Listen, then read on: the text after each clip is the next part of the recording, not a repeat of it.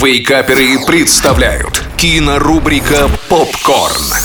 Всем привет! Это Николай Янчук, портал Киноафиша Инфо. И сегодня мы вновь поговорим о том, что стоит посмотреть в кино на этой неделе.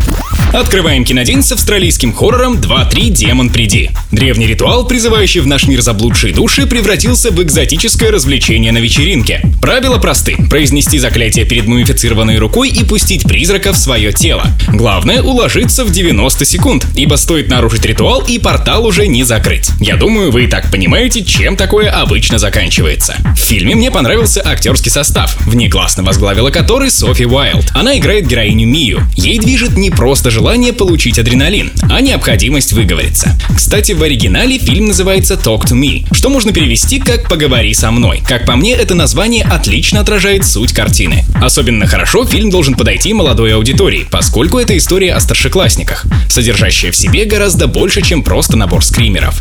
8 баллов из 10.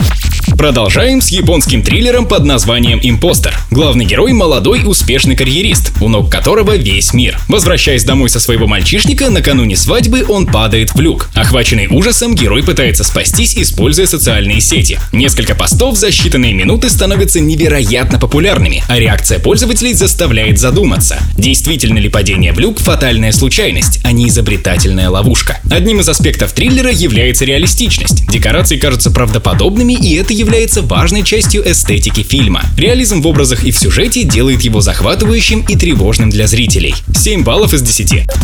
На этом все. Смотрите кино, читайте киноафишу инфо и слушайте Радио Рекорд. Остаемся на связи.